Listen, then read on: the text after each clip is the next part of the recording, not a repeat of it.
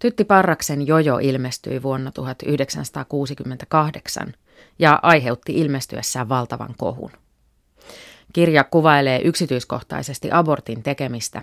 Sen sanottiin rikkovan seksuaalitabuja ja jojossa nuoret naiset paitsi kiroilevat, myös juopottelevat ankarasti. Kirjallisuuden tutkija Kukku Melkas, onko jojo edelleen rajukirja? No ehkä se ei enää tänä päivänä ole raju, mutta on helppo kyllä ymmärtää, että se ilmestyessään oli sitä.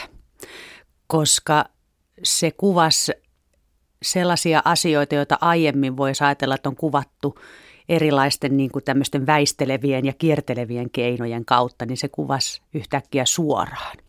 Et ei pelkästään abortin kuvaus ja sen ympärillä käyty pohdiskelu, vaan myös niin kuin tämmöinen ä, nuorten naisten, opiskelijanaisten elämäntyyli 60-luvun lopulla, jossa tosiaan tämän puhekielisyyden kautta niin kiroillaan ja puhutaan naimisesta ja nussimisesta ja käytetään tällaista, voisi sanoa siihen aikaan alatyylistä kieltä ja ehkä nyt vielä tietysti tänäkin päivänä.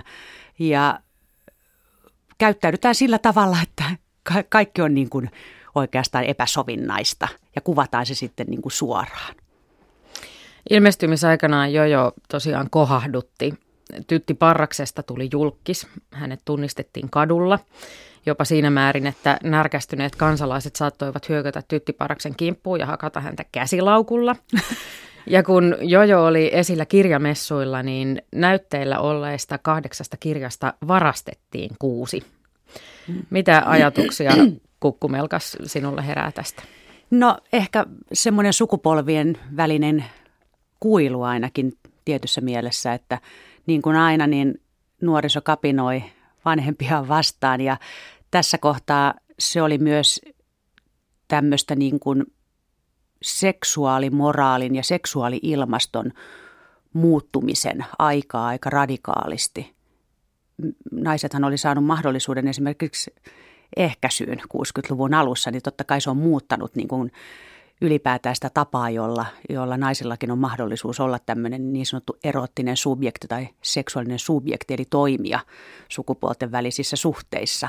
Ja kyllähän tämmöiset asiat sitten aina ikään kuin tuottaa sukupolvien välille tämmöistä skismaa, jossa konservatiivisemmat ajattelutavat haluaisi pitää kiinni niin kuin siitä, mitä on ollut, eikä suvaita mitään tämmöistä uutta ja radikaalia. Niin mä ajattelen kirjan varastamista ehkä tälleen niin kuin, että halutaan äkkiä viedä pois nuorisolta kirjat, joissa voi saada huonoa esimerkkiä tai mallia siitä, että miten on mahdollista käyttäytyä.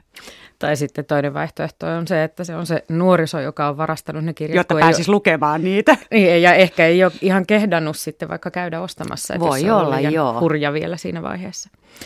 Tätä kirjaa lukiessa ja haastatteluun valmistuessa oli hauska huomata, että tämä on selkeästi ollut tietynlainen sukupolvi romaani, koska kun mainitsin äidilleni, että olen tästä kirjasta tekemässä, niin hän kovasti henkäisi ja sanoi, että tytti parras, että minun nuoruuteni kirjailija, josta kuuli, että se on selvästi ollut jollain tavalla tärkeää sen ajan nuorille naisille.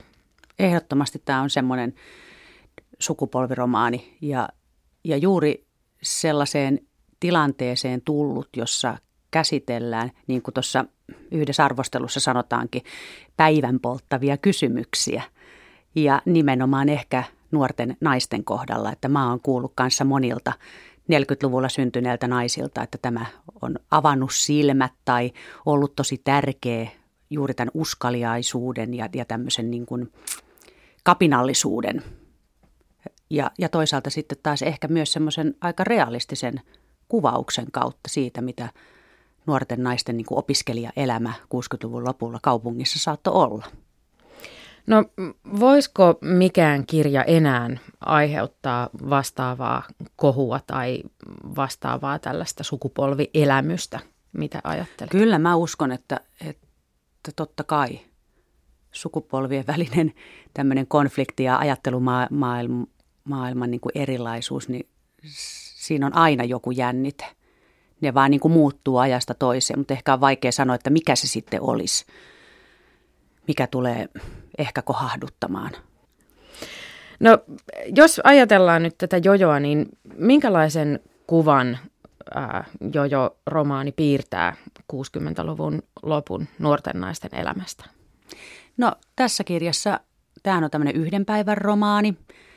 Siinä mielessä sijoittuu mun mielestä hauskasti suomalaisen kirjallisuuden traditio, jossa tällaista yhden päivän romaania on aika monillakin kirjailijoilla. Ensimmäisen tulee tietysti Jotunin arkielämää mieleen, joka sekin kertoo muuten erilaisten naisten arkipäiväisestä yhden päivän elämästä vuonna 1909 kylläkin. Mutta tälleen niin kuin 70 vuotta myöhemmin, niin se piirtää sellaista arkista kuvaa kolmen nuoren naisen kolhoosiasumisesta, opiskelijaelämästä ja ehkä semmoisesta elämäntyylistä, jos, joka on tietyllä tapaa, nyt kun jos ajatellaan, niin ajatonta. Eli kun opiskelijaelämähän on vähän sellaista niin kuin ajelehtimista ja, ja siinä keskitytään johonkin muuhun kuin siihen opiskelemiseen. Eli elämiseen ja reuhaamiseen ja ryyppäämiseen ja erilaisten niin kuin ihmissuhteiden sekä käytännön että teoreettisen tason pohdiskeluun. niin tämä on niin kuin hyvin semmoinen jotenkin arkinen ja realistisen oloinen kuvaus. Ja mulla tuli mieleen nämä tämmöiset suomalaisen niin kuin elokuvagenren puolella olevat ikään kuin nuorisoleffat, niin kuin esimerkiksi Käpy selän alla. Että niissä käydään läpi tavallaan tämmöisten vähän päälle parikymppisten ihmisten niin ihmissuhdeproblematiikkaa ja niitä omien rajojen ja vapauksien hakemista ja pohdiskelua. Ja tämä asettuu ehkä sellaiseen genreen. Ja siinä mielessä mä ajattelen, että tämä on myöskin niin kuin, tai tätä lukiessa uudelleen mä ajattelin, että tämä on vähän niin kuin – niin kuin sukupolveromaanit voi joskus olla, niin nuorisoromaani myös tietyllä tapaa. Että tässä niin kuin ikään kuin semmoinen genre tai lajirajat rinnastuu, että tämä on sekä aikuisille että sitten taas toisaalta nuorille. Ja kun mainitsit tämän Käpy selän alla elokuvan, niin mä huomasin, kun mä luin Jojoa, niin mulla oli aluksi vaikea päästä sen kielelliseen rytmiin. Mulle tuli koko ajan sellainen olo, kun mä luin sitä dialogia, että mä katsoisin nimenomaan 60-luvun elokuvaa, jotain Joo. käpyselän alla tyyppistä elokuvaa, jossa ne nuoret puhuu sitä vähän outoa 60-luvun slangia, johon Nimenomaan. ei niin ihan pääse mukaan. Joo, koska ei ole elänyt sitä. Se on jo niin vanhaa, että se tuntuu vähän semmoiselta. Mulla oli ihan sama juttu, että se tuntuu se dialogi ja replikointi niin kuin vähän se töksähtelevältä paikoitellen. Mutta se on just se, että jos ajattelee puhe, nuorten puhetapaa ja slangia, millä tavalla se muuttuu ja kirjallisuuden kauttahan sitä muutosta just voikin hyvin ha, niin kuin havainnoida, että, että tämä on sitä 60-luvun lopun puhetapaa ihanasti esiin tuova romaani. Plastiikkapussit oli käytössä. Niin. Karjalainen lehden kritiikissä aikalaiskritiikissä Jojosta Jouko Puhakka kuvasi Jojon nuorten elämää huoraamiseksi ja juopotteluksi. Mä oon itse syntynyt 11 vuotta Jojon ilmestymisen jälkeen ja mulle tämä Puhakan kuvaus oli melko hätkähdyttävä. Jotenkin kun sitä nyt luki, niin nykyvinkkelistä tämä Jojon elämä oli just suht normaalia opiskelijaelämän kuvaamista, että tuntuu, että siitä puuttuu ainoastaan Tinder ja älypuhelimet. että onko tämä Jojon kaltainen tämmöinen haahuilu ja sekoilu ja päämäärättömyys, niin onko ne nuorisokuvauksissa aina ajattomia teemoja? Kyllä mä ajattelen niin.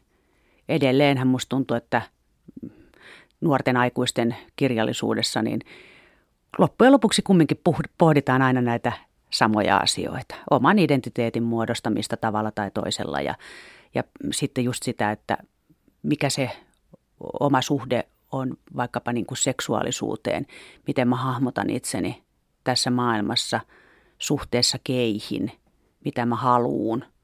Kyllä ne on niin kuin näitä tyypillisimpiä. Jos lähdetään semmoisen ajatusleikkiin, että Jojo kirjoitettaisiin tänä päivänä – ja ajatellaan näitä sen just tätä suhdetta sen sukupuoleen ja sukupuolisuuteen. Mm-hmm. Niin mitä sä Kukku Melkas ajattelet siitä, että mitkä asiat jojossa olisi toisin tai mitkä asiat siinä tänä päivänä nousis esiin?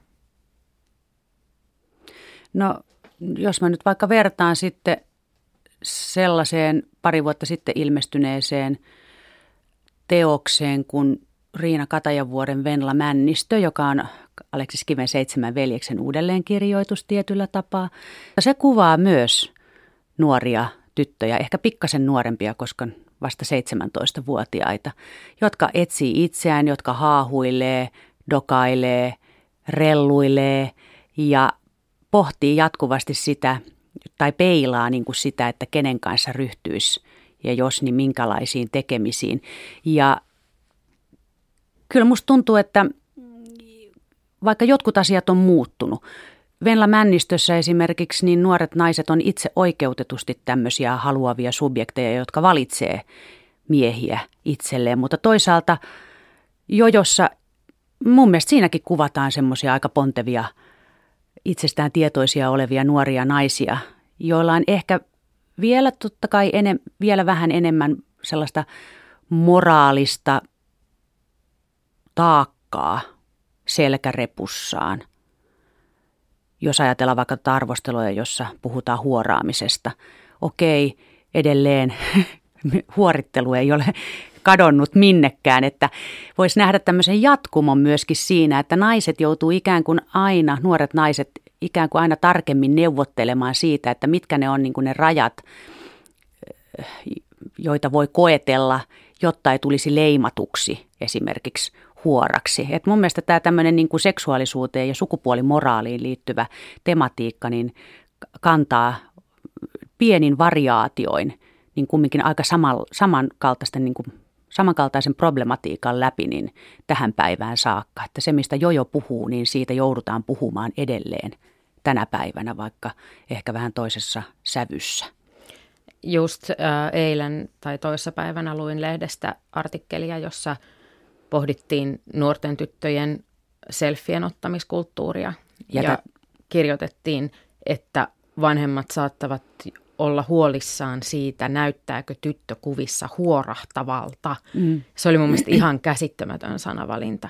Kyllä. Ja, ja tavallaan kertoo just siitä, että niin kuin mä monesti sanon esimerkiksi opiskelijoille, niin että jos joku asia on, jos niin kuin joku asia tietyllä tapaa on, on ollut tietyllä lailla 2000 vuotta. Että ajatellaan siitä, että mistä lähtee meidän käsitykset esimerkiksi seksuaalisuudesta, niin lähdetään kauas kauas niin kuin siihen, millä tavalla kristinusko on siihen vaikuttanut ja kaikki tämä taakka, laahus, joka sieltä tulee. Naiset joutuu aina olemaan ihan eri tavalla huolissaan siitä, että miten heidän käytös tulkitaan ja ikään kuin varomaan – sitä, että kukaan ei tulkitsisi sitä juuri väärin niin, että tuleekin raiskatuksi tai tapahtuu jotakin tämmöistä stigmatisointia yhteiskunnan taholta. Että tämä on niin kuin semmoinen tosi ikään kuin ikuisesti pyörivä problematiikka mylly, josta ei helpolla päästä eroon muuta kuin juuri ehkä uudelleen kirjoittamisten kautta, että ikään kuin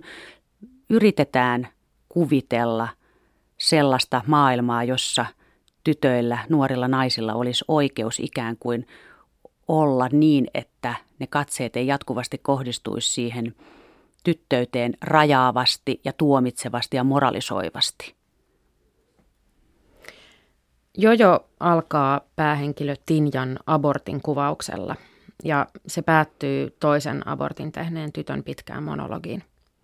Jojon työnimenä on myös ollut alun perin abortti – mitä Kukkumelkas sinä ajattelet tästä aborttiteemasta jojossa? No, että se on aika tärkeä. Tietyllä tapaa se ehkä asettuu sellaiseen, voisi ajatella niin kuin tässäkin tapauksessa suomalaisen kirjallisuuden perinteeseen, että esimerkiksi Helvi Hämäläisen katuojan vettä 30-luvulta kuvasi tällaista nuorta yksin jäänyttä naista, joka odottaa lasta, jota painostetaan aborttiin. Eli se nosti niin kuin ekaa kertaa itse asiassa raskauden keskeytyksen sillä tavalla niin kuin avoimesti kirjallisuuden aiheeksi. Ja, ja tämä päähenkilö Kirsti ei halua tehdä sitä aborttia, vaan haluaa pitää lapsensa siitä huolimatta, että tietää, että joutuu aika hankaliin olosuhteisiin ja taloudellisesti kiperään tilanteeseen. Niin, mutta jojossa jo pelkästään se, että tämä abortti kuvataan – ihan konkreettisesti tässä miten se tehdään. Se on kyllä semmoinen, joka tuntuu, että vielä tänä päivänäkin tuntuu hurjalta. Joo, Eikä se koskaan, ei koskaan pääty niin kuin se, että se on joka tapauksessa aina hurja toimenpide. Mutta tärkeähän se on siinä mielessä, että se puhuu sellaisesta mm, aika merkittävästä asiasta, jossa puututaan niin kuin ihan, jos ajatellaan yhteiskunnan tasolla, niin lakien ja, ja lääkärien tämmöisen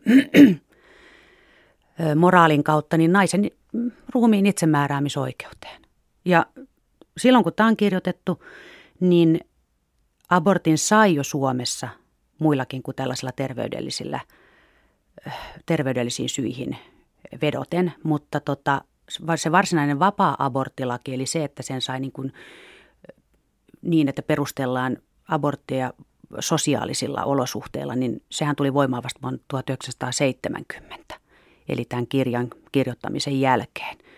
Niin kyllä siinä mielessä se tarttuu tosi tärkeäseen aiheeseen, että, että kuinka paljon niin kuin, siis tämä on iso moraalinen kysymys tietenkin, mutta myöskin siihen niin kuin naisen seksuaalisuuden ja ruumiillisuuden kontrollointiin ja siihen, kuinka paljon naisilla on itse asiassa mahdollisuus tai valtaa päättää itse siitä, että mitä – tapahtuu ja pitävätkö he sen lapsen, jota odottavat. Mitä sä ajattelet siitä, että mikä tämän Jojo-romaanin suhde aborttiin on, miten se suhtautuu siihen? No kyllä mun mielestä toi lopun saarna, ikään kuin tämmöinen saarna, jossa, jossa lääkärikunta kunta haukutaan, niin, niin se on ehkä se avain tämän romaanin asenteeseen. Että kyllä se kyllä se puolustaa niin kuin tietyllä tapaa naisten itsemääräämisoikeutta omaan ruumiiseensa ja siihen, että, että heillä olisi itsellään mahdollisuus vaikuttaa ja päättää. Että se ei olisikaan niin kuin lääkärien päätös. 60-luvun loppua kuvataan usein tällaiseksi vapautumisen ajaksi ja vapaan rakkauden ajaksi, varsinkin populaarikulttuurissa, niin se on hyvinkin tällainen klisee. Mutta tuleeko tästä Jojo-romaanista mielikuva semmoisesta vapaasta ja vapautuneesta ajasta ja ilmapiiristä? No tästä hetkestä ja tästä ajasta, kun, kun sitä lukee, niin voi aina ajatella, että siinä on kysymys tämmöisistä, niin kuin aina, niin säännellyistä vapauksista. Että ei ole vapautta, joka olisi täyttä vapautta. Eli kaikkia niin kuin sellaisia uusiakin vapauksia niin aina rajaa jotkin käsitykset tai normit tai säännöt. Ja mun mielestä tässä teoksessa kyllä näkyy hirveän hyvin se juuri tämän päähenkilön niin kuin, ehkä ei käyttäytymisen, mutta sen vähän pohdinnan, mitä sieltä ikään kuin tulee rivien välistä, niin siellä näkyy kyllä semmoinen ajatus siitä, että tietyllä tapaa esimerkiksi sukupuolten väliset suhteet on aina jollain lailla kommervenkkisiä, eikä välttämättä kovin yksinkertaisia. Ja että tietyllä tapaa nainen joutuu edelleen tuolloin kantamaan niin kuin vastuuta kumminkin sitten loppujen lopuksi siitä, että mitä jostakin erottisesta tai seksuaalisesta suhteesta seuraa. Olkootkin, että ehkäisy on jo mahdollista, niin niin siellä on aina niin kuin nämä seuraukset, joita se nainen joutuu ajattelemaan. Ja romaanissa itsessään ää, tämä lopussa monologia pitävä tyttö toteaa tästä 60-luvun lopun vapaasta ilmapiiristä näin, että nyt on vapaata kaikki, joo, muka. Mm.